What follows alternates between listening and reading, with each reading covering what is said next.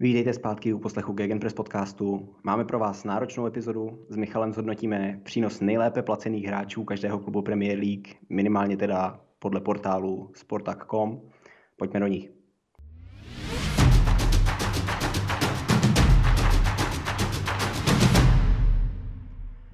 Začneme ne abecedně, k tomu se přesuneme až později, ale začneme tematicky. První se pustíme do Chelsea, protože nejlépe placeným hráčem Blues je jistý Romelu Lukaku. A v téhle souvislosti jsem se chtěl podívat ještě na jedno téma, a sice jestli jsou útočníci Chelsea opravdu prokletý. Hm. Lukaku je nejlíp placený z 325 tisíci liber týdně, za ním má být Kante na 290, Werner na 270, Saul z hostování na 200 a potom už tam jsou Chilwell a ostatní níž. Takže hned vlastně máme dva kandidáty v té top trojce. Ani jednomu to v Chelsea úplně nezafungovalo, oba dva tam přicházeli jako útočníci s velkýma nadějema. Před něma už to ale nezafungovalo docela velkýmu vzorku útočníků. Já jsem si to vzal zpátky až k Ševčenkovi, který měl 9 gólů ve 47 zápasech, Pizarro 2 góly za dva roky, Di Santo úplně bez gólů za dva roky, Torres 20 gólů ve 110 zápasech, Lukaku, když tam přišel poprvé, tak z toho posílali na jednu hostovačku za druhou, nakonec měl jenom 12 zápasů za ty tři roky. Uh, Banford 6 hostovaček bez jediného startu v Chelsea. Remy 3 roky v klubu a nikdo si ho ani nepamatuje. Falcao jeden gól ve 12 zápasech. Alex Pato uh, jen dva odehrané zápasy za půl sezóny, ale měl jeden gol, což je docela slušný v tomhle porovnání. Uh, Bačuaj, který podával nejlepší výkony z lavičky v Dortmundu, Morata 24 gólů v 72 zápasech. Diskutabilní by byl třeba možná i Žiru, otazník vysí kolem Wernera a pak je tady Lukaku. Uh-huh. Krásný výčet, no. No, uh, jestli jsou, útoč, jestli jsou útočníci Chelsea historicky prokleti nebo ne. A v jistém smyslu bych řekl, že prokletá je možná kultura v kabině Chelsea.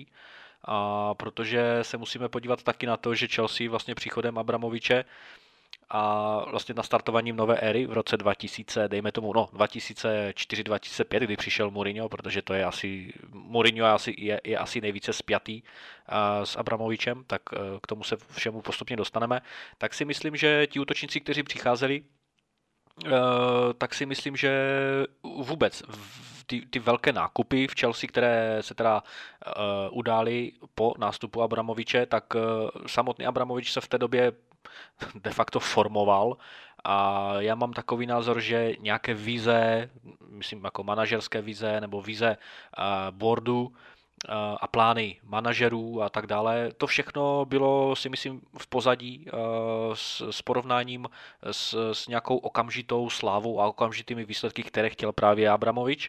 A myslím si, že se to samozřejmě dotýkalo i atmosféry v klubu postupně v těch, v těch prvních letech, dejme tomu od té sezony 03-04, nebo respektive teda 04-05, až dejme tomu do těch prvních dvou e, finále po sobě v Lize mistrů 2-12 a 2-13 v Evropské lize, kdy jsme teda měli takový celkem dost paradoxní úspěch, tak si myslím, že do té doby Abramovič nebyl vůbec nějakým způsobem schopný reflektovat potřeby klubu a od, od té doby, od, od těch dvou zmíněných pohárových finále si myslím, že tak trošku v uvozovkách zmoudřel a, a od té doby to začalo alespoň šlapat v tom smyslu, že se Chelsea aklimatizovala, nebo establishovala do té, do té role toho, toho klubu, se kterým se muselo každoročně počítat. Ale samozřejmě ty trable s útočníky pokračovaly. Já mám takovou zajímavou otázku. Když se bavím o tom, jak Lukaku vlastně nefunguje na hrotu a jestli je to jeho chyba nebo je to chyba toho, v jakém systému hraje, nebyl by lepší v tom 3-4-3 skřídla?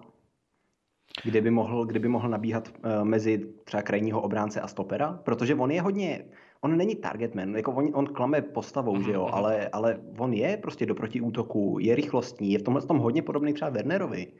Eh, dá se s tím relativně souhlasit, ale myslím si, že tak jak říkáš, právě on, on tím vizuálním, eh, vizuálním věmem prostě působí na každého manažera eh, za prvé jako střední útočník a za druhé on si moc nerozumí s míčem, dle, dle mého názoru. On není do kombinace a myslím si, že není ani tahový hráč, co se týče, nebo tahový hráč, spíše driblingový hráč a to potřebuješ prostě na, na tom křídle.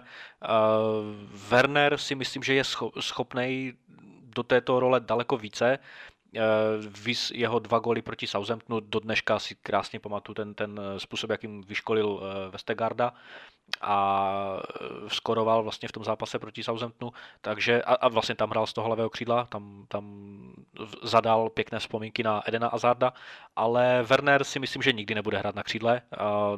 Neříkám, že v nějakých makrosituacích není platný, v křídelních prostorách to určitě ano, on si dokáže tím, tím tělem prostě udělat prostor kolem sebe v, v průměru 2 metry a nějakým způsobem dál rozehrát ten míč, ale za, samozřejmě zase kdyby on byl na, v těch křídelních prostorách, tak se bojím toho, že mm, ani ten Havertz tam nebude dost dobrý na, na té devítce, protože ano, v zápase v Lize mistrů proti Lille hrál výborně, ale to byla jenom kapka v moři, si myslím. Havertzovi nevěřím na postu devítky, ani té falešné devítky, protože Havertz prostě není dlouhodobě takový ten, takový ten dobrý hráč na, na, na útočníka i, i když bych si to třeba přál, ale eh, myslím si, že zpátky k Lukakovi, on, on bude prostě tím centrálním útočníkem a, a je jenom na něm, jakým způsobem si to všechno seřadí v hlavě, jestli, jestli prostě bude makat víc pro tým.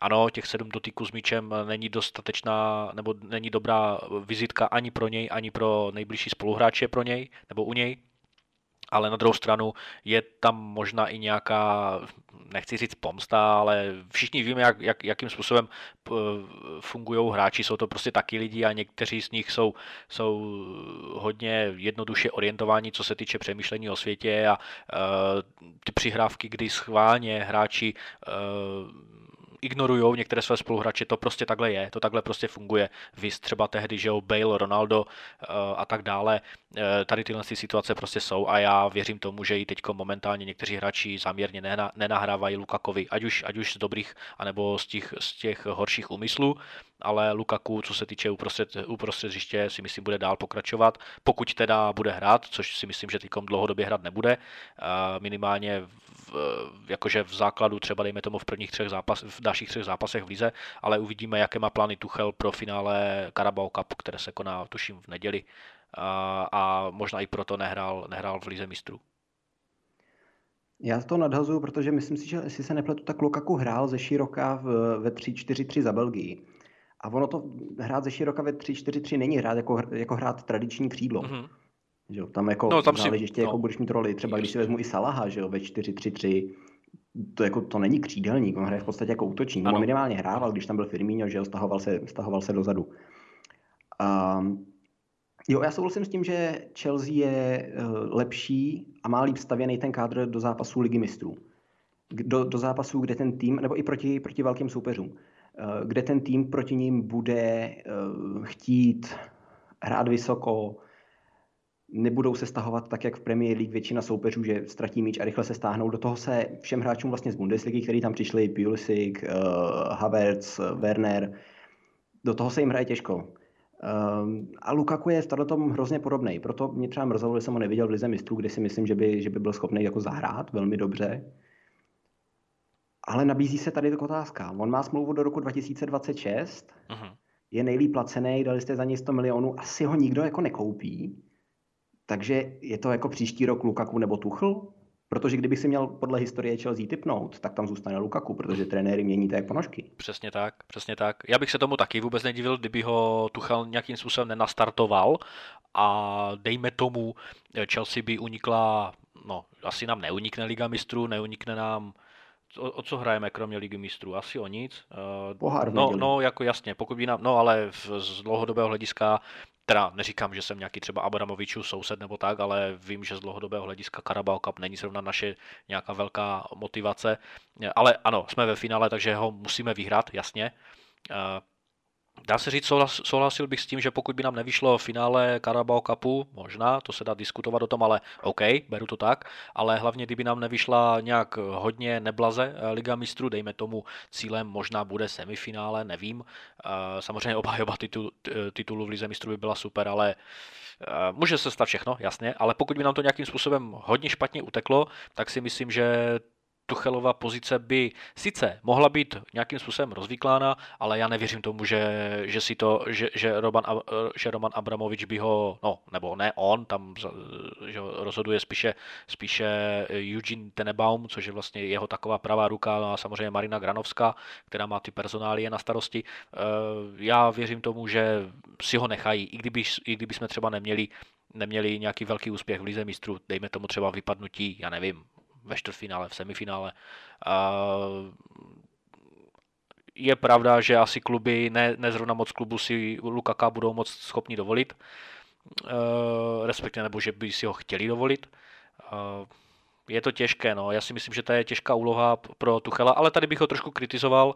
Bavili jsme se o tom i, v, i mimo jiné v, v práci s kolegama, kdy uh, Lukaku, teda kdy Tuchel v, v, v interview kdy se ho jeden, jeden z novinářů ptal, eh, že Lukaku nemá dobrou formu, že vlastně na, těch, na základě těch sedmi doteků, co, co s tím vlastně udělat, jaký je na to recept pro trenéra jako takového. No a Tuchel odpověděl, já nevím. A pokrčil rameny a to nebyla zrovna dobrá odpověď pro, ani strategicky, ani sportovně, ani psychicky nebo psychologicky, protože on je ten hlavní článek, který má na starosti rozjet nebo resuscitovat, když to takhle řeknu, Lukaka a to se mu zatím nepodařilo.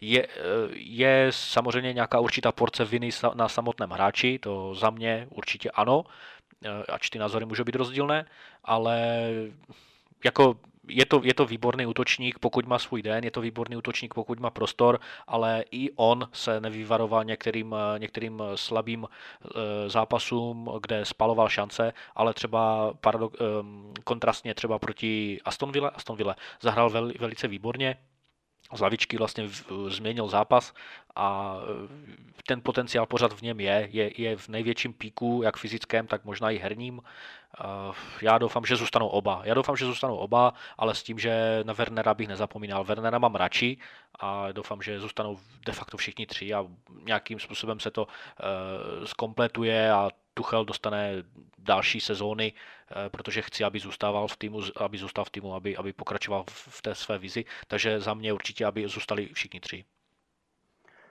Posuneme se teda k Arsenálu, zbývá nám ještě 19 klubů. Uh, Arsenálu je nejlíp placený Thomas Party na 200 tisících týdně, Ole. za ním je Lacazette na 180 a Pepe na 140. Hmm. Až potom jsou tam Benjamin White, Týny, Týny a podobný na 120 a níž. Uh, já si nejsem jistý, jestli se mi líbí ten party na, na 200 tisících. On má smlouvu do roku 2025, což je do doby, než mu bude 32. A z tohohle hlediska jde podle mě trochu o, o risk. V tuhle chvíli je pro ně jednoznačně klíčový.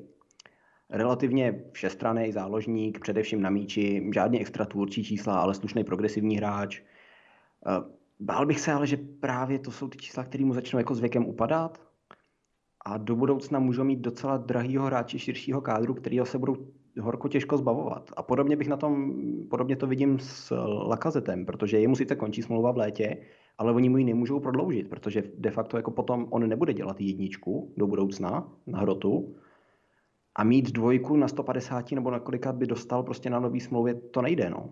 Takže tam si myslím, že musí pokračovat nějaká ta přestavba a Lakazet, jasně, ten asi bude nahrazený v létě, ale potom si myslím, že je tam na řadě právě Thomas Partey a na 200 tisících týdně si myslím, že se ho budou horko těžko zbavovat.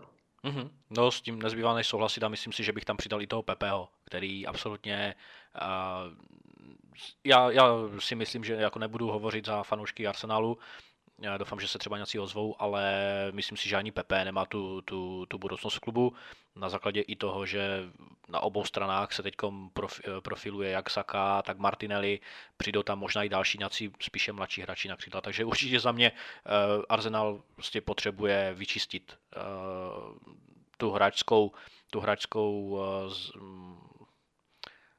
ty hráče, nebo tu, tu skupinu hráčů, kteří prostě nedávají, nedávají tu value, tu přidanou hodnotu v rámci, v rámci jejich platu. Takže určitě, určitě za mě by to byl chytrý tah pokračovat v tom výprodeji. Možná, možná tady to jsou poslední tři společně s Lenem na 100 tisících, který ho už vlastně de facto nahradili. Uh-huh. A potom s těma, s těma mladýma staví teď ten kádr vlastně docela dobře a udržitelně, což si myslím, že se jim do budoucna může jako vyplatit.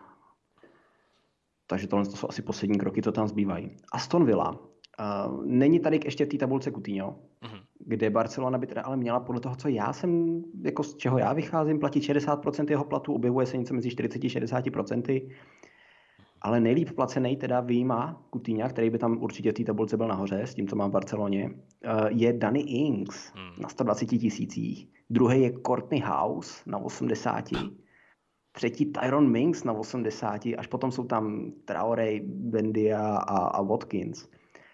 A s tím, že Inks a Watkins prakticky nemůžou hrát dohromady, Inks se přivedli v létě, když už Watkinse měli a teď dělá v podstatě číslo dva útočníka, tak je to zbytečný nákup, zbytečných 120 tisíc stejně. A jako to asi ani nemusím zmiňovat Courtneyho House, letos sedm zápasů, tři starty, potom ještě přivedli Chamberse. House má smlouvu do roku 25, Inks do roku 24, ale taky teda Inksovi je 29 a Houseovi 26.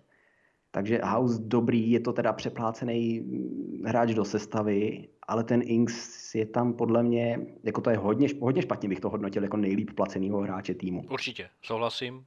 Danny Inks tam přicházel jako útočník, kterého, ve kterém i možná Dean Smith, i teďkom uh, Steven Gerrard vidí nějakého takového toho mentorského útočníka, který, který eh, je takovým tím středobodem, zkuš, hlavně ze strany zkušeností, ale souhlasím s tím, Danny Ings, asi jeho, jeho plat 120 tisíc týdně, eh, vyloženě u Vodkince bych si to dokázal představit v budoucnosti. Eh, Tyron Minks, dá se to pochopit, je to, je, pokud se nepletu, je to kapitán a, a nějakým způsobem je, je vlastně vůči postavou týmu, je tam podle, podle mě taky mož, jako počítá se s tím podle mě na další dobu, takže souhlasil bych spíše eh, s lídrem, jako je, jako je právě buď to Watkins, ale, ale více uh, Tyron Minks. Určitě ne Danny Inks, který uh, nemyslím si, že je tam útočník číslo jedna, určitě není a Aston Villa se tyko momentálně taky nedaří, takže o to víc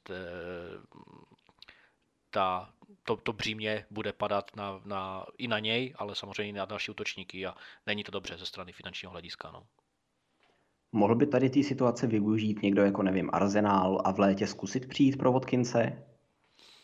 Hmm, já bych si spíš typnul, že ne. Já bych si spíš typnul, že Danny Ings se bude balit protože bude to vypadat divně, takový krátkodobý nákup a právě za takové, za takové velké peníze, ale spíš si myslím, že i Steven Gerrard bude tlačit na to, aby si Vodkince nechal.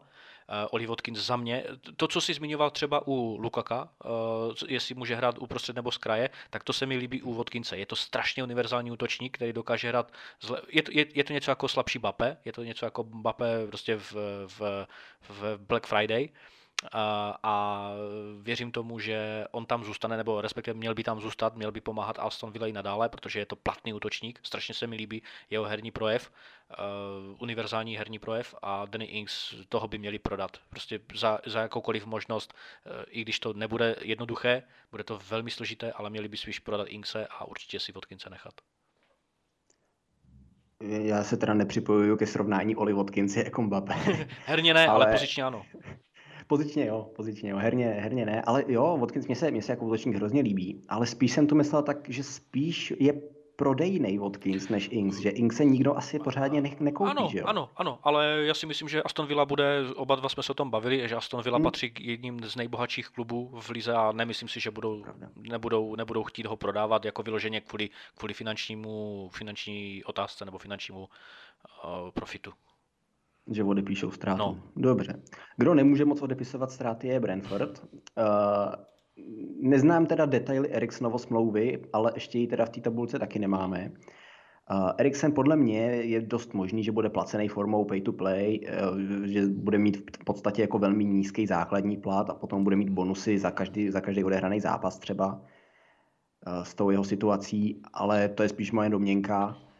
Nejlíp placený teda v Brentfordu je Pontus Jansen na 25 tisících, uh, stejně tak má David Raya. Uh, Brentford je z hlediska financí prostě klub z Championship. Uh-huh.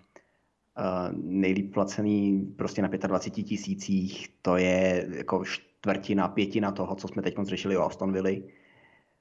Um, že je nejlíp placený Jansen, letos v 26 zápasech, 26 startů, 90 minut každý zápas, asi dobrý. Stejně tak má peněz teda David Raya a ten má jenom 12 zápasů brankář, chvíli je teď, nebo byl teď zraněný, ale Brentford rotuje brankáře, Lesl má dva zápasy, Fernandez 12 taky. Z tohohle z toho hlediska bych paradoxně jako mohl možná i říct, že Raya je na 25 tisících týdně přeplácený z hlediska, z hlediska Brentfordu. Zajímavý je tam ale teda třetí placený Ivan Tony na 21 tisících, který teda letos jako 25-letý útočník má 6 gólů, 2 asistence v 19 z těch minutách, což není na klub eh, tohohle z toho kalibru a s tím, jak, jak se jim letos vede, vůbec špatný. Myslím si, že by měl nárok po ohlížet se po lepším. Jestli třeba do Evertonu, kdyby prodali mm, DCL, kdyby Spurs hledal dvojku za Kejna, nebo Arsenal jako dvojku za kohokoliv v létě přivedou, nebo Southampton po konci, po konci bro, hostování Brochy nebo Broži, nebo jak je, to, jak je ta výslovnost nakonec.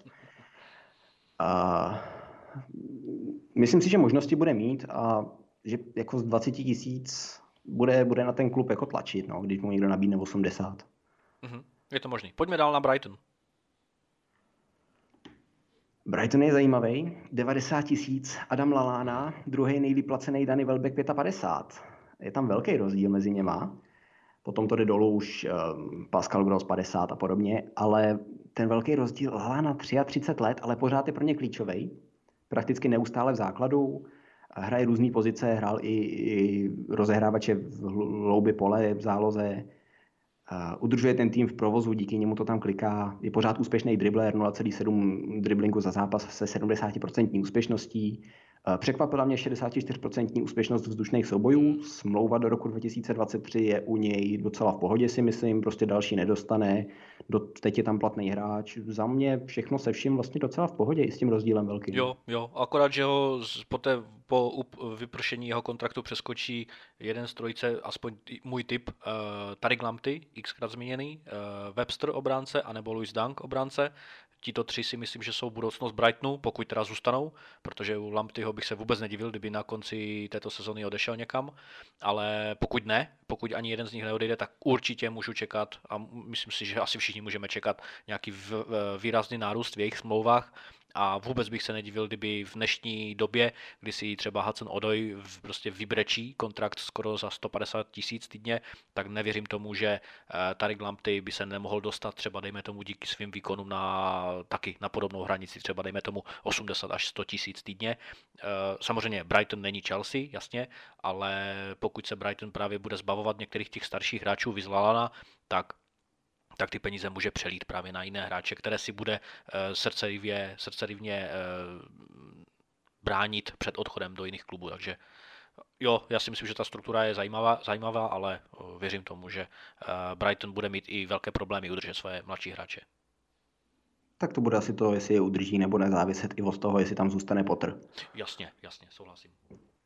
Pojďme na Burnley. Eh, ještě tam není Wout Weghorst a Sportak tam zatím nemá ani částku u Korneta, který si myslím, že by taky možná mohl být placený líp než eh, Ben Mee na 55 tisících, Tarkovsky na 50, eh, Erik Peters na 48 a Ashley Barnes na 40, což jsou všichni čtyři hráči, kterým v létě končí smlouva.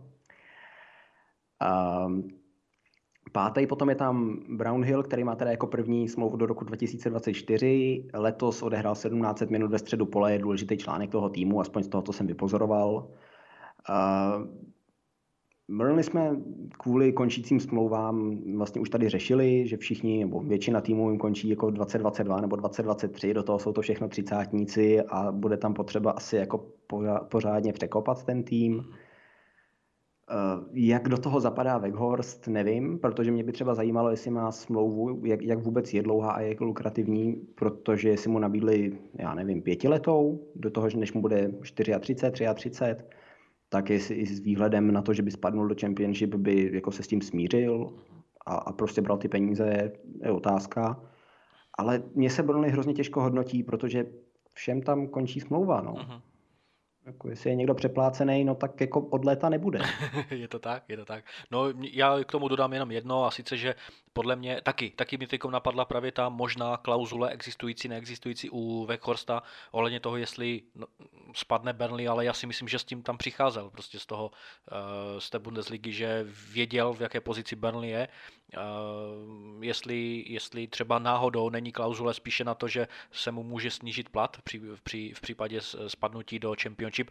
A jako neříkám, že je to pravděpodobné, ale nedivil bych se tomu, ale na druhou stranu si myslím, anebo pokud by tam nějaká klauzule měla existovat, na kterou ale si myslím, že nebyl čas ji tam nějakým způsobem právnicky zakomponovat, protože ty lednové přestupy jsou opravdu hodně hektické a krátké, eh, tak bych, tak bych si spíš sadil na to, že eh, spíše jeho, jeho přestupová cena nebo, nebo částka na trhu se, se eh, smrští o nějaké procenta, o nějaké, o nějakých desítek, o nějaké desítky procent, pokud by přišel nějaký zájemce o Fechorsta, protože nečekám, že by, že by se tomuto reprezentantovi Oranies chtělo hrát v Championshipu dlouhodobě, možná jednu sezonu OK, ale mm, ano, souhlasím s tím, že čeká Benley velká přestavba. No ne, že by s Wolfsburgem nehrál o záchranu. Uh, letos. Uh, jenom pro zajímavost, Vidra by měl podle Sportaku mít 35 tisíc týdně. Hmm. Taky jenom do léta. Crystal Palace, nejlíp placený Wilfried Zaha na 130 tisících a já s tím mám problém. Letos teda 8 gólů, což je gól každých 220 minut, jedna asistence, ale 44% úspěšnost driblingu, nic moc. 43% vyhraných duelů, špatný. 44% vyhraných pozemních, jenom 29 vyhraných vzdušných. Ehm, ztrácí míč 18krát za zápas, ehm, střílí jenom 1,8 střely za zápas, tož teda nechápu, kde sbírá ty góly, ale nekoukal jsem na jeho XG, ale podle mě je bude strašně překonávat. Ehm, jeho čísla vůbec nevypadají jako čísla hrotového útočníka a i kdybychom ho chtěli brát jako křídelníka, pořád jako zakončovatel je velmi pasivní ve srovnání s ostatníma. Dost driblinku, OK, ale je to vykoupeno malou úspěšností a tedy častou ztrátou míče. Jediný, co skutečně dodává dneska, je pressing a tackles, um, ale zase jako vezměme si tu nízkou úspěšnost v, v, v duelích. Za 130 tisíc je podle mě přeplacený. A to ani nemluvím třeba o druhém Bentekem a třetím Kleinovi, kdy Bentekem má smlouvu do roku 2023 a jediný, co jako je, tak je silný ve vzduchu, ale to jsou asi, jako, to je asi 120 tisíc, který se dají alokovat líp a Klein letos čtyři zápasy, tři starty, taky si myslím, že to jako jde utratit líp ty peníze. Pelis vůbec nehodnotím pozitivně v tomhle směru. No. Hmm. Bentek je ještě v Crystal Palace, jo? Ani nevím. A... Já jsem na to Jo, Wilfried Zaha já si myslím, že Wilfried Zaha hraje s dresem Arsenalu pod tím dresem Crystal Palace už tak dva roky. A já se hodně divím, že Wilfried Zaha nepřestoupil minimálně teď v lednu do Evertonu, protože Lampard je jeho velký fanoušek. A divím se tomu, že jako občas, ob, občas jsem Crystal Palace viděl nejenom v zápase proti Chelsea a Wilfried Zaha mi přijde strašně naštvaný, strašně frustrovaný, že v, že v Crystal Palace je. Chválil teď právě našeho eh, Gelegra, Conora Gelegra, eh, který, který pozvedl vlastně celý tým, eh, opravněně si myslím, do, jako těším se na něho, až přijde zpátky do Chelsea, ale Wilfried Zaha si myslím, že je, tak je tam centrální, centrální postavou, já se tomu nedivím, že je nejlépe placený, ano, ty statistiky nejsou zrovna ultimátní, ale jak říkám, Wilfried Zaha si to prostě vykopal, ten, ten, ten kontrakt za stolem, ale přesluhuje tam. Ten tým není pro něj. Eh, možná, možná nový coach Patrick Vieira mu vlil možná nějakou novou motivaci do, do, do, dožil, ale nevěřím tomu, že Wilfried Zaha tam bude dlouhodobě. Já teď nevím, zmiňoval si, kolik mu je, jestli 20...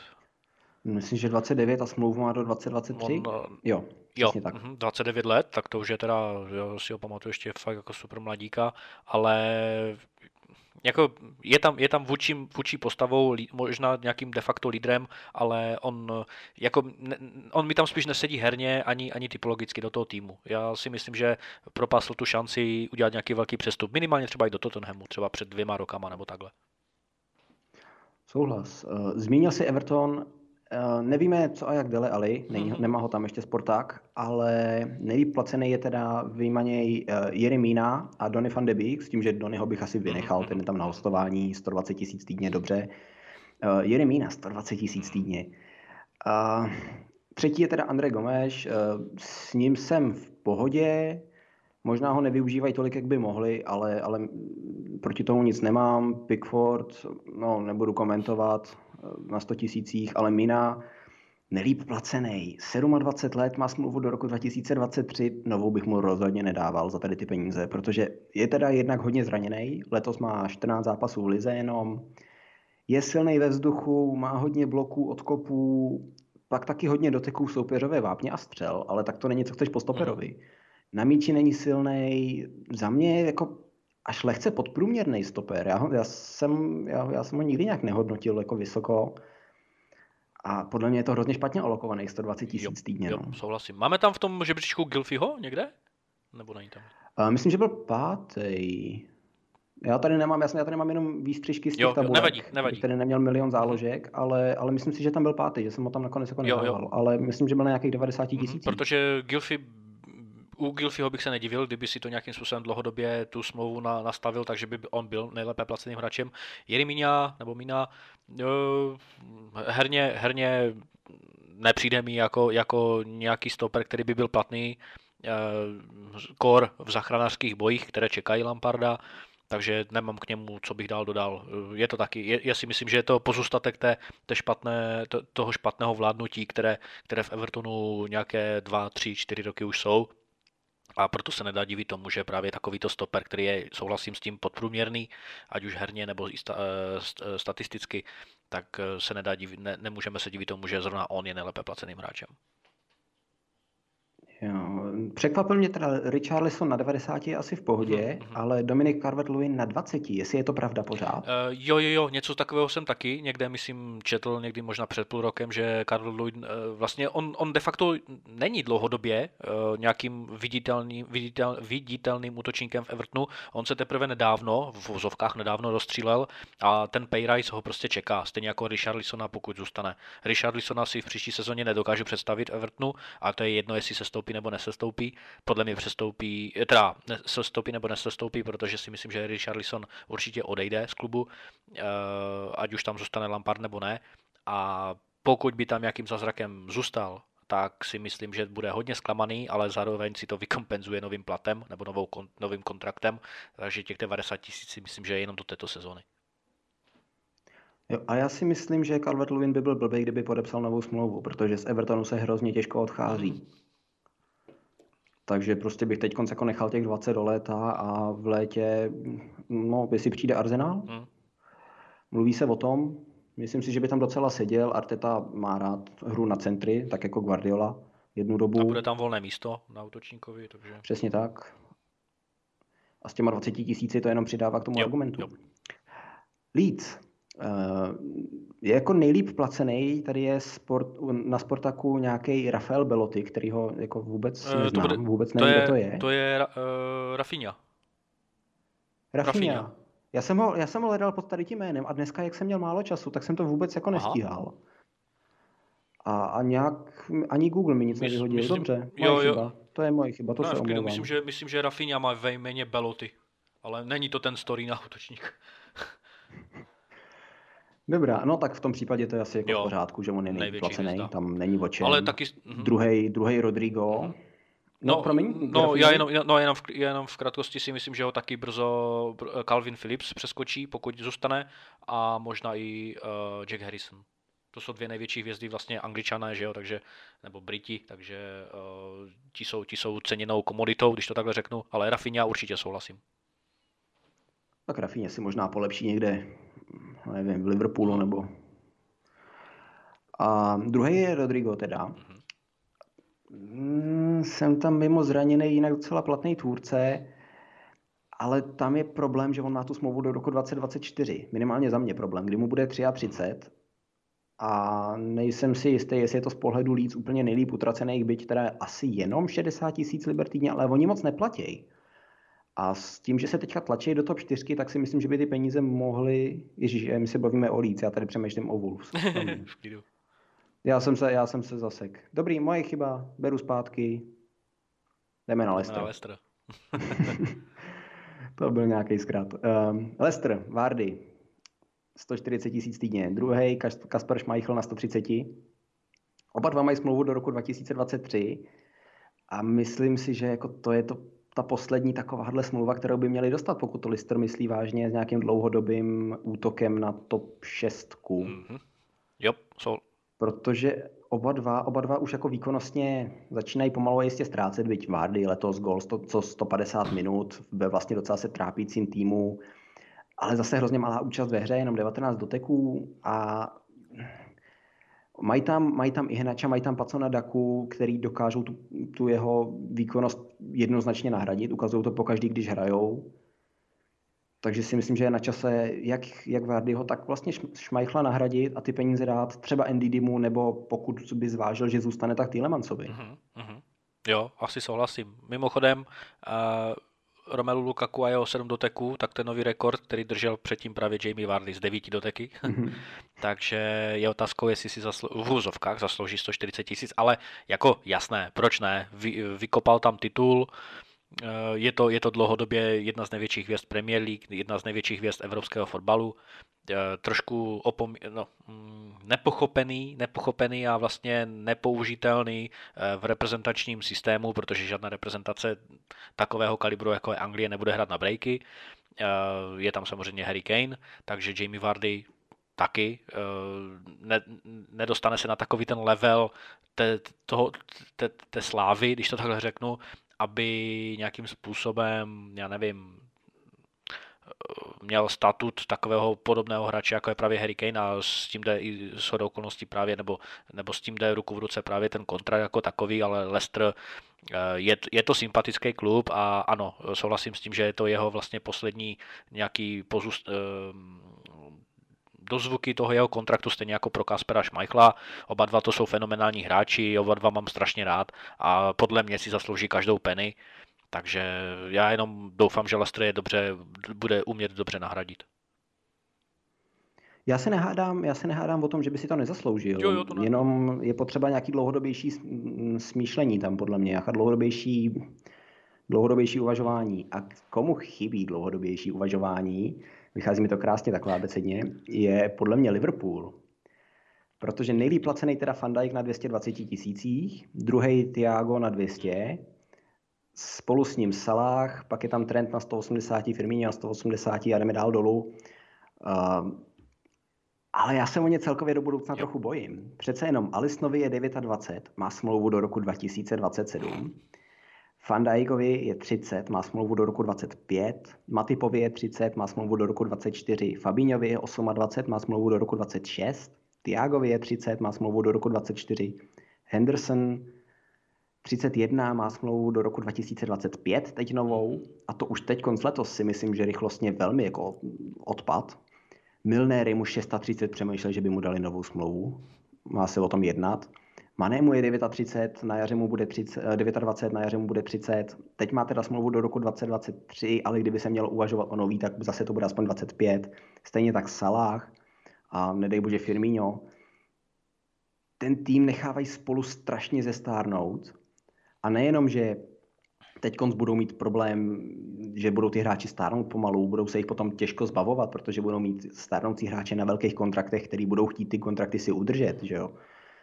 A taky když potom začnou odcházet, tak je budou muset nahradit všechny najednou. Hmm. Uh, určitě souhlasím s tím, uh, že i ta finanční stránka je hodně, hodně složitá, ale za mě Eh, za prvé postupně se jim eh, právě daří eh, v krátkých intervalech obměňovat nebo doplňovat ten kadr do budoucna, viz Jota, teďkom Luis Diaz a další, Curtis Jones. Obrana je na štíru, obranu budou muset nějakým způsobem hodně rychle začít řešit. A u takových hráčů, jako je Firmino, Salah, Mané, bych se vůbec nedivil, kdyby klub chtěl, aby ty svoje kontrakty dotáhli do konce a aby odešli prostě zdarma. Jo, protože takový Salah, on, Salah, Mané, Firmino, to je trojka, která uh, neodejde, a to je už je, a to je můj názor, jestli odejdou zdarma nebo za nějaké peníze, za milion euro nebo takhle, tak všechno, co do nich Liverpool dal, tak oni jim vrátili tito tři, eh, ať už to byly právě úspěchy v Lize mistrů. A myslím si, že, eh, nebo abych to dokončil, tak eh, věřím tomu, že prostě když odejdou tak a odejdou zdarma, tak by to bylo i provedení klubu jako realizace toho, toho chtěného plánu, protože nechtějí, aby Salah šel teď do Realu Madrid, aby posílil Real Madrid jakožto jejich, když to řeknu v vozovkách, rivala v, eh, v lize mistrů nebo takhle. Samozřejmě není to rival ligový nebo takhle. Ale věřím tomu, že prostě nebudou chtít na nich eh, eh, prostě honit nějakou tržbu. A za druhé, ten, ten výčet těch smluv, co si, co si vyjmenoval, tak si myslím, že to je jenom logickým vyústěním toho, jak se za poslední kolik? Pět let? No, dobře, čtyři roky, Liverpoolu hodně daří, ex, extrémně hodně daří v Lize a v Lize mistrů a věřím, nebo věřím tomu, že prostě toto je ten, ten důsledek toho, jak ty fronty všech těch hráčů si řekli, hele, šéfe, my jsme tady vyhráli Ligu mistrů, my jsme tady vyhráli Ligu, my jsme tady dvakrát po sobě málem vyhráli Ligu, jenom obodík nám to myslím uteklo, nebo tehdy, nebo jak to bylo, jo, a věřím tomu, že prostě celá ta fronta těch hráčů, vy třeba typický příklad Trent Alexander Arnold, který, který eh, jo, ještě před čtyřma rokama ho nikdo neznal právě a dneska má skoro 200 tisíc, jo. Takže to je právě ten důsledek toho, toho senzačního nárůstu formy celého klubu a nedá se nic než divit tomu, nebo teda nedá se ne, než se nedivit tomu, že prostě tak ta situace teď je v klubu, ale věřím tomu taky, a souhlasím s tím, že postupně, jak budou odcházet, tak bude hodně hektická práce, ať už pro Klopa, nebo pro někoho jiného, pokud klub nezůstane, tak nechci říct ani tak přestavba jako herní, spíše přestavba eh, možná strukturální a pla, eh, možná i v kontraktech bude hodně složitá pro Liverpool. Ale u, u, oni si teď užívají ty, ty úspěchy teďkom a uvidíme, no, co dál. Dobře, pojďme k největším konkurentům Liverpoolu v boji o titul, k Manchesteru City. Tam je taky velký platový rozdíl. Je tam KDB na 400 tisících týdně, mm-hmm. Grealish na 300, Sterling na 300, Stones 200 pade, pak je tam Fernandinho, Bernardo Silva 150, všichni ostatní mají méně než to. A De Bruyne, úžasný forward, fajn, ale je mu 30 let, má problémy s kotníkem, vidíme letos, jak ho šetří a má vážný problémy s tím kotníkem, tam se jako mluví o tom, že ještě jedno takový zranění a mohl by končit. Eh, smlouvu má ještě na tři roky a jestli je pravda těch 400 tisíc, tak si myslím, že má, že má City někde trošku problém. I když teda v City jsou peníze abstraktní pojem a otázka, kolik to stojí, je hloupá a plitká, tak stejně, když uvidí tady to třeba za dva roky Foden, který může hrát tu roli jako dneska De Bruyne, že jo? A pokud by mi chtěl někdo tvrdit, že Foden je křídlo, tak se podívejte, kde začínal De Bruyne. Uh, tak uvidí prostě a řekne taky, jak chci 400? Sterling teď konci si má vyjednávat o nový smlouvě, tak si taky řekne o to samý, že jo. Gabi Jesus, který má smlouvu do, do roku 2023, si taky může říct aspoň o 300 s tady tím, že jo. To samý Bernardo Silva si může říct, má smlouvu myslím do 2025, ale může říct, hele, jako jsem tady klíčový, já chci taky jako na rovnost tady těma klukama. A už jenom to, že v létě přišel Grealish a má rovnou 300 tisíc, je si myslím jako známka toho, že se tam někde posouvají ty platové struktury a může to do budoucna pro City znamenat trošku problém. No. Určitě souhlasím a Jack Grealish je naprosto výbuch roku pro, pro mě. Nesouhlasím. Pro mě, pro mě ano, v porovnání s tím, jakým způsobem teď vycházejí na povrch za prvé jeho mimo herní kontroverze, ještě řeknu zjednodušeně, už jich má na kontě dvě, nebo už jich má na kontě vlastně dva nějaké případy v krátké době. Oba, oboje dvoje jsou teda spjaty s alkoholem, což se divím, teda jako, já nevím prostě, proč si toho takhle neváží. E, za druhé, herně je to, je to výborný hráč, samozřejmě Aston Villa byl fantastický v Manchesteru City, dávám mu čas, jsem trpělivý v nějakých soudech v první sezóně, ale jako nezapomínáme na to, že eh, Guardiola odejde příští, na konci příští sezony a já nevím, jaký jiný trenér s ním bude mít tolik schovývalosti jako teďkom. Nehraje tak často, jako by chtěl on hrát a nehraje tak často, jak se čekalo, že bude hrát. A jako druhý nejlépe placený hráč klubu si nemyslím, že to je zrovna výhra pro Manchester City. Ano, souhlasím s tím, že peníze tam jsou spíše takové ty vystřihovací papírky a z monopolu a tímhle asi platí v bankách a všude, nebo nevím, ale jako za mě je to neskutečně, on je univerzální hráč, on je skvělý hráč, ale prostě zatím nezapadá, ale jak říkám, budou zdrženlivý a mají spíše, spíše si myslím, že Sterling je už takový hráč, kterého by mohli spíše prodat v letě, pokud by se jim to povedlo, protože není, není to lehké. Ale on teď vlastně nedávno se vyjadřil, že bych chtěl asi zůstat a s Fodenem souhlasím. Nemám ho rád, ani lidsky, ani herně, ale myslím si, že je budoucnost týmu. A spíše než on, tak Bernardo Silva, fan, fantastický hráč, famózní hráč, univerzální hráč, zaslouží si 400 tisíc? To je otázka. Divil bych se tomu? Nedivil.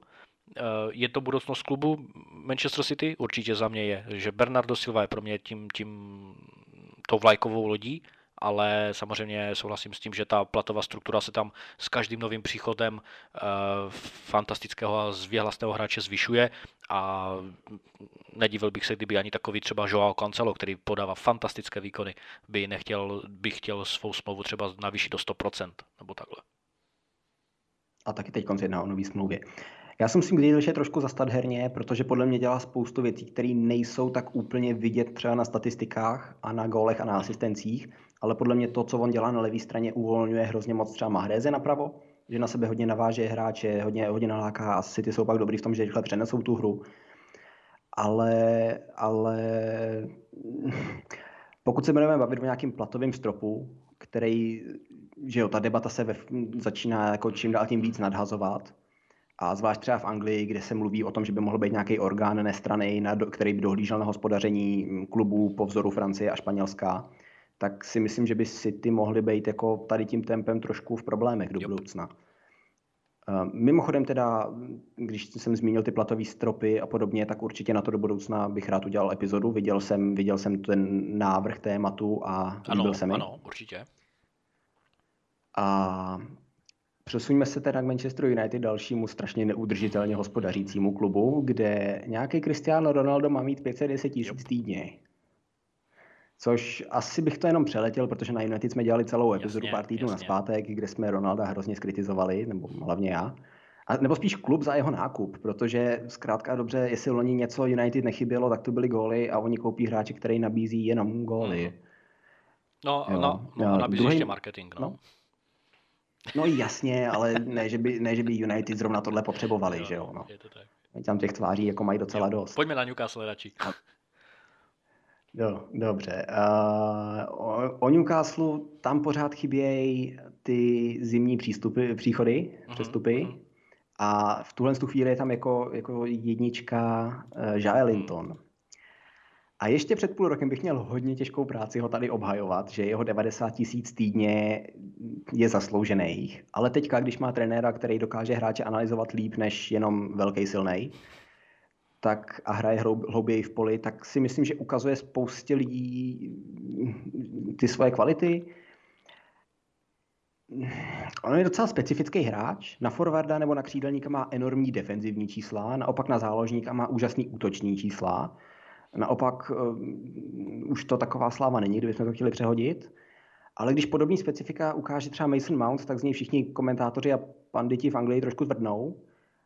Naopak, když to ukáže nějaký Brazilec, tak vlastně jako slýcháme průpovídky, že on neví, co je zaháč a že se ještě nenašel svoji roli a podobný kliše kde si myslím, že je uplatňovaný hodně velký dvojí metr a letos si myslím, že pod Howem, že Linton ukazuje možná ne, že stojí za těch 40 milionů, kolik za něj utratili, ale že těch 90 tisíc týdně není úplně nefér. Jo, souhlasím s tím. Joe Linton se, jak, jak říkáš, našel v té záloze, ať už, ať už vědomě, nevědomě, ať už eh, s nějakým pláčem nebo ne, ale já si myslím, že je enormně platný a bude platný pro Newcastle. Uh, asi nic moc k tomu nemám. Jako, začíná se obracet ta karta po tom jeho příchodu z, z Hoffenheimu. Útočník, jako, útočník, jako útočníkovi se mu nedařilo. No, mohli jsme to možná zkusit s Torresem a do, do zálohy s Lampardem. Uh, Norwich.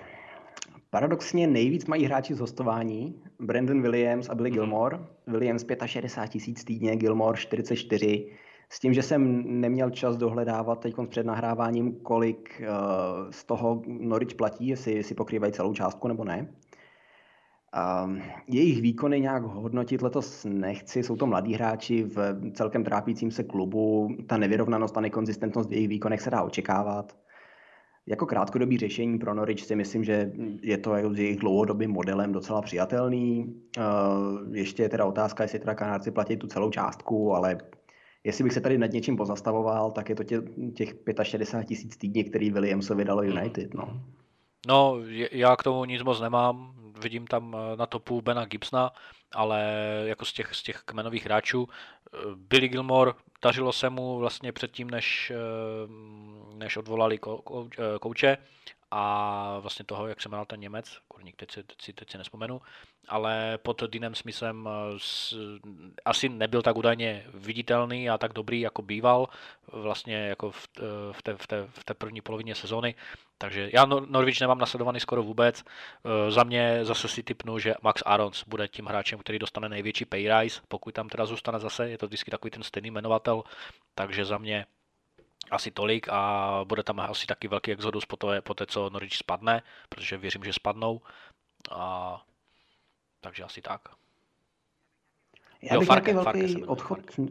Fark, Daniel Fark. Eh, já bych nějaký velký odchod eh, nečekal, protože přece jenom oni s tady tou jo. strategií jako chvilku budeme nahoru dolů mm, a pak se tam jako nejspíš udržíme. Fungují. Mně se ten jejich model líbí jako udržitelný s tím, že platí Williamsovi 65 tisíc jako za tu jednu sezónu v Premier League s nadějí, že se třeba udrží, nějak nezbytně problém nemám. S čím problém mám je, že Southampton platí 75 tisíc, tyjo, Volkotovi. Pět startů, čtyři příchody z lavičky, takže devět zápasů dohromady. Eh, průměru je to 42 minut na zápas, ani jeden gol, 0,7 střel na zápas, Letos už dvě promarněné velké šance, nula asistencí, nula vytvořených velkých šancí, 0,1 klíčových přihrávek za 90 minut, velmi nevýznamný defenzivní čísla a 0,1 úspěšných driblingů na zápas. Není hoden 75 tisíc Jo, týdně. souhlasím s tím a prostě to potrhávám. V Anglii je takový hodně častý nešvar v Premier League, že jsou tam v každém týmu vždycky nějací takový v vozovkách zapomenutí hráči, zejména právě toho staršího věku nebo toho vyššího věku eh, hráči, kteří eh, svůj pík měli v jiném týmu, byli prodáni do spodních pater tabulky a tam jsou a o nich, a o nich se prostě vůbec neví. Eh, a Theo Volkot je jedním z těch zářných příkladů. Eh, právě tím dalším je třeba Danny Welbeck v Brightonu, já nic proti němu nemám, ale tohle Andros Townsend třeba v, v Evertonu a tak dále, to jsou všechno hráči, kteří jsou hodně dobře placení, nehrajou tolik, neodevzdávají eh, klubům, svým klubům tolik, no a Theo Volkot, ač proti němu lidsky nic nemám, v Arsenalu se mi hodně líbil, ač, ač byl prostě rivalem, tak eh, ale jo, 75 tisíc je prostě zbytečně hloupá eh, částka, ale prostě to je, ten, to je ten kontrakt, který tam je dlouhodobě a hráč s tím nic neudělá, klub s tím nic neudělá a agent si jenom mne ruce. Já mám taky Volkota hrozně rád, ale tady prostě není na čem stavět nějaký argument tak, na jeho obhajobu. No. Je mu, je mu 32, smlouvu má do roku 2023, takže Jasně. tady to je poslední smlouva velká, kterou má. Stejně tak jako za ním na 70 tisících Fraser Forster, který tam má 8 let, tam je myslím, a prostě dosluhuje a v létě se od něj posunou. No. Ale je to, je to zajímavý, protože Southampton měl posledních pár let docela svázaný ruce, co se, co se financí týče a vidět, že platí tolik tady těm dvěma hráčům je hmm. trošku zvláštní. Uh, kde se mi líbí platová struktura je Tottenham, Kane 200 tisíc, Son 140, Heiberg 100, Moura 80, pak to jde dolů což je za mě docela pochopitelný, smysluplná, udržitelná platová struktura na Premier League až nezvyklé. Kane a Son jsou jednoznačně nejlepší hráči a za mě to teda dává smysl. Jenom teď se mluví o nový smlouvě pro Kane, kdyby se rozhodl zůstat, což bych mhm. nedělal. Je mu 28, hrál hrozně moc fotbalu už jako hodně mladý, dlouhodobě má velký, velký problémy se zraněníma a viděli jsme tady to třeba u hráčů jako Rooney. Odehrál hrozně moc v mladém věku a potom se prostě trápil už v 29, 28 se zraněním a s formou. Prostě to upadlo jo. dřív, jo, že ty, hlavně šlachy to bývají, začnou jako být problém. Kane je mimo to hrozně nekonzistentní, i skrz ty jeho zranění a současný kontrakt do roku 2024 je za mě prostě v pohodě. V tu chvíli mu bude 30 a prostě bych ho možná i nechal odejít zadarmo, když jako v tu chvíli už nebude podávat nějaký výkony.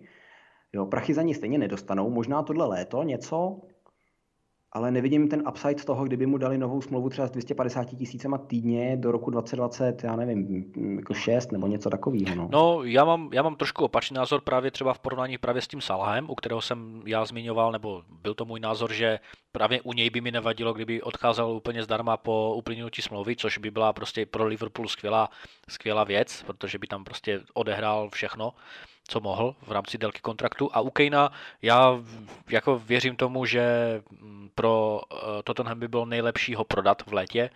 Právě eh, dejme tomu mm, Jo, dá se říct, a jo, a teďkom v létě. Teďkom v létě, ne příští sezónu, protože to už, to už by bylo velké riziko, že by odešel prostě na nějakou že by odešel prostě v lednu, prostě vyloženě, vyloženě odstavkovaný, odstavkovaný odchod, takže teď v létě po mistrovství světa, nebo možná i, no vlastně před mistrovstvím světa, eh, by Harry Kane mm. měl odejít, prostě má plat 200 tisíc, kdyby chtěl, neby, kdyby mu nabídli nový, nový plat, tak by chtěl minimálně 400 tisíc, 350 možná, protože on řekne prostě, já jsem Harry Kane a já jsem to tady všechno vykopal, ale Daniel Levy je, o něm jsme se bavili xkrát, je to neskutečný finanční diktátor, když to takhle řeknu.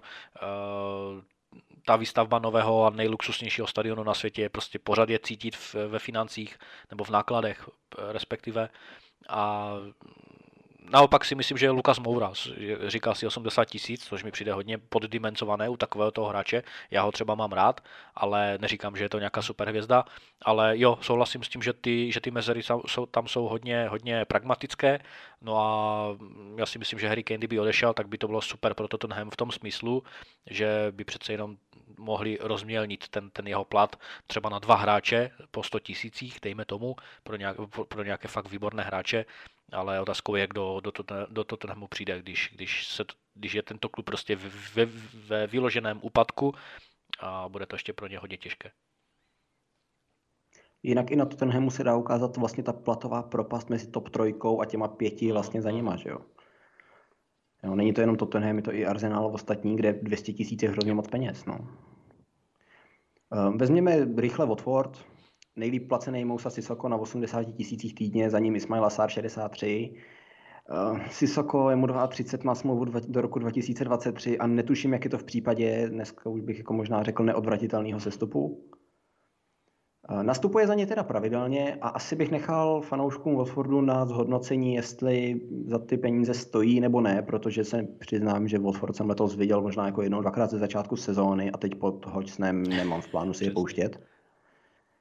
Ale že má Sisoko o pětinu víc než druhý Ismaila Sár, se mi zdá trošku, jako, mně přijde Sár jako důležitější hráč pro klub i do budoucna.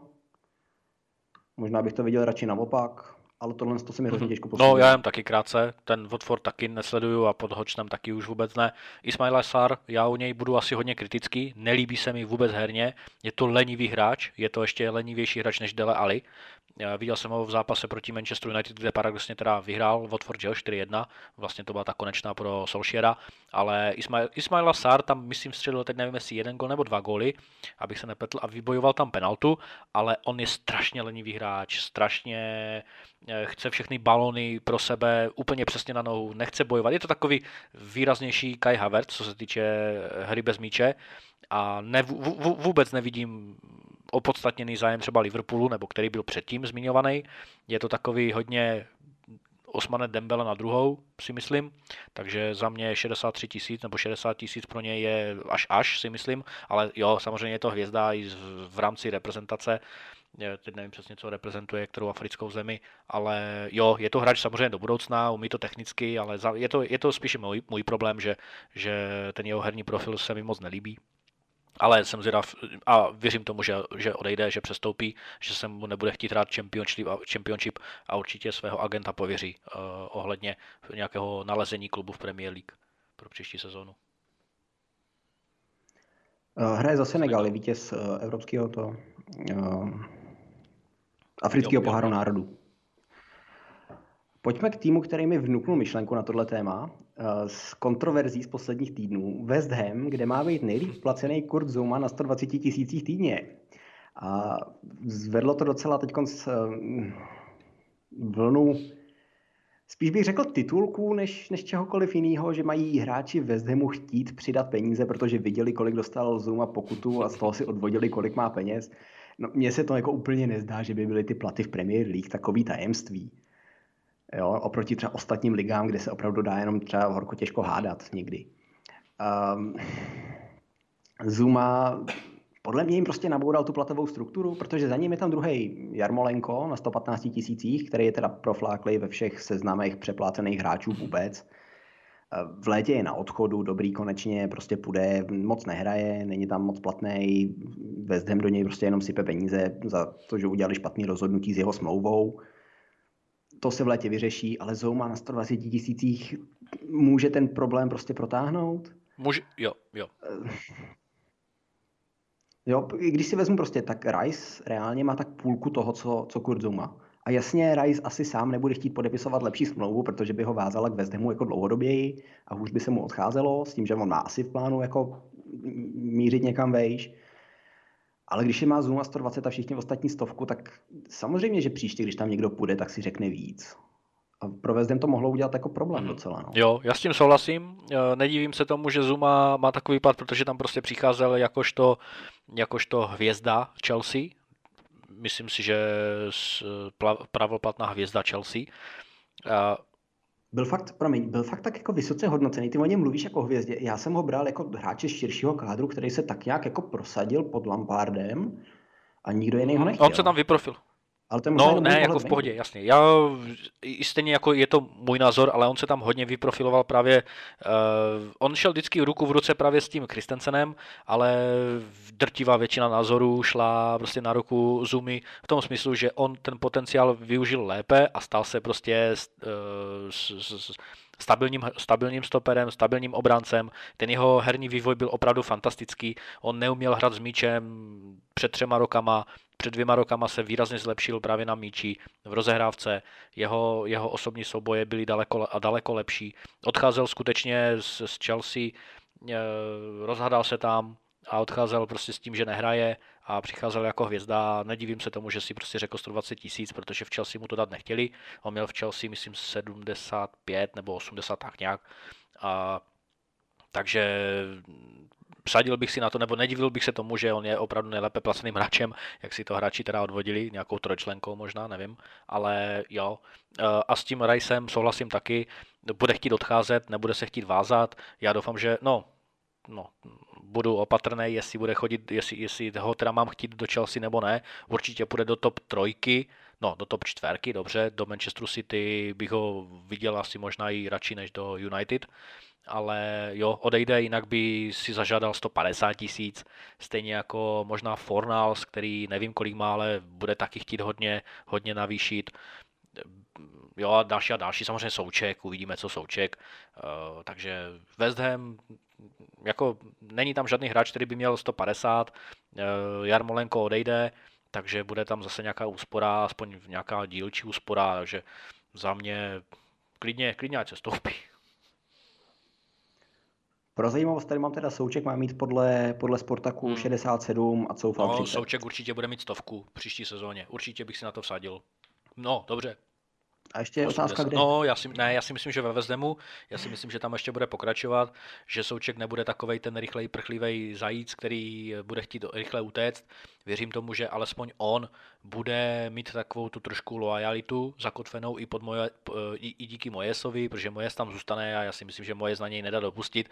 A pokud by odešel Rice, což je větší šance, tak určitě Souček pocítí možná i tu šanci, že tam bude opravdu famózní postavou že tam bude lídrem v záloze, že to nebude, že to nebude Mark Noble, ale že to bude on.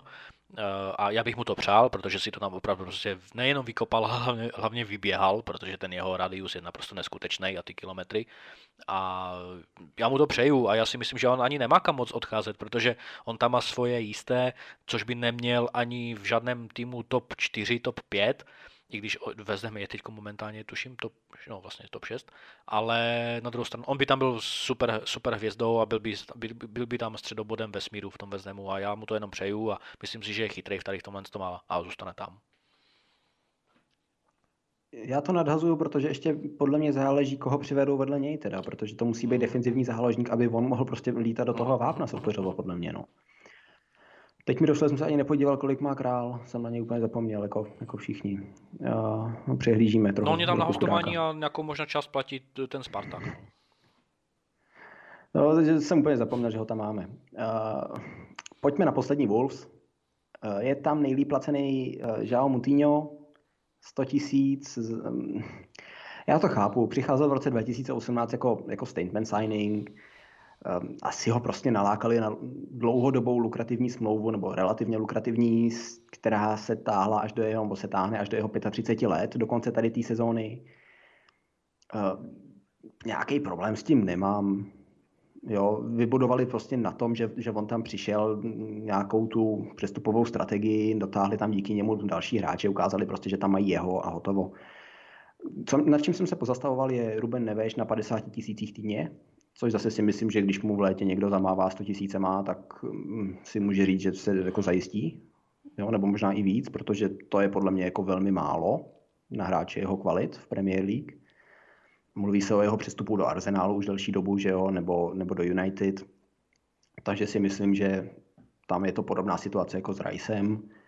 K Wolves bych asi nic moc víc neměl. Mm-hmm. No já taky moc ne. Jako k tomuto portugalskému Bčku, hrající ve žlutých dresech, moc taky nemám. A Joao Moutinho, ano, souhlasím s tím, přicházel tam jako, jako statut hotového hráče. Ruben Neves, fantastický hráč. Wolves jsem jako, jako tým líbí. Bruno Láže, fantastický trenér, který, který eh, vlastně aplikuje inovativní metody v tréninku a v analýzách.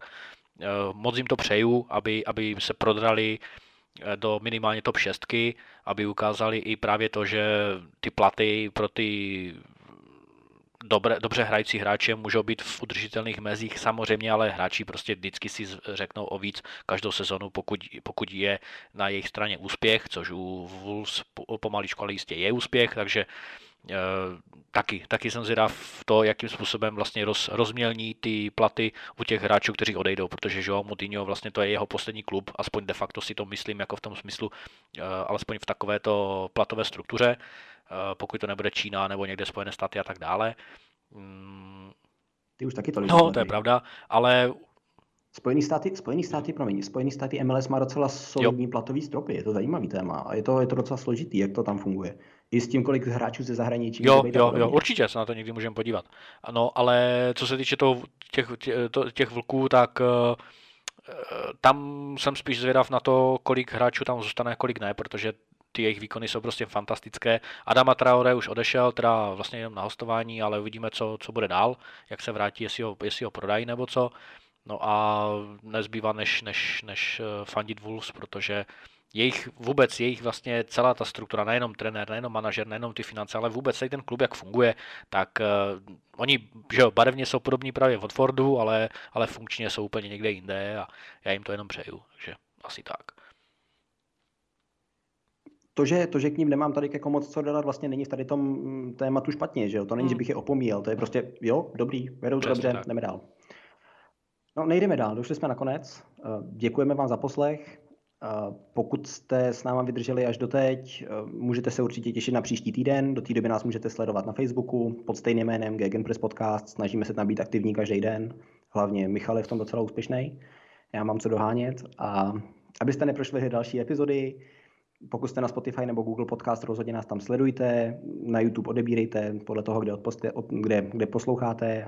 Držte se. Čau. Čau.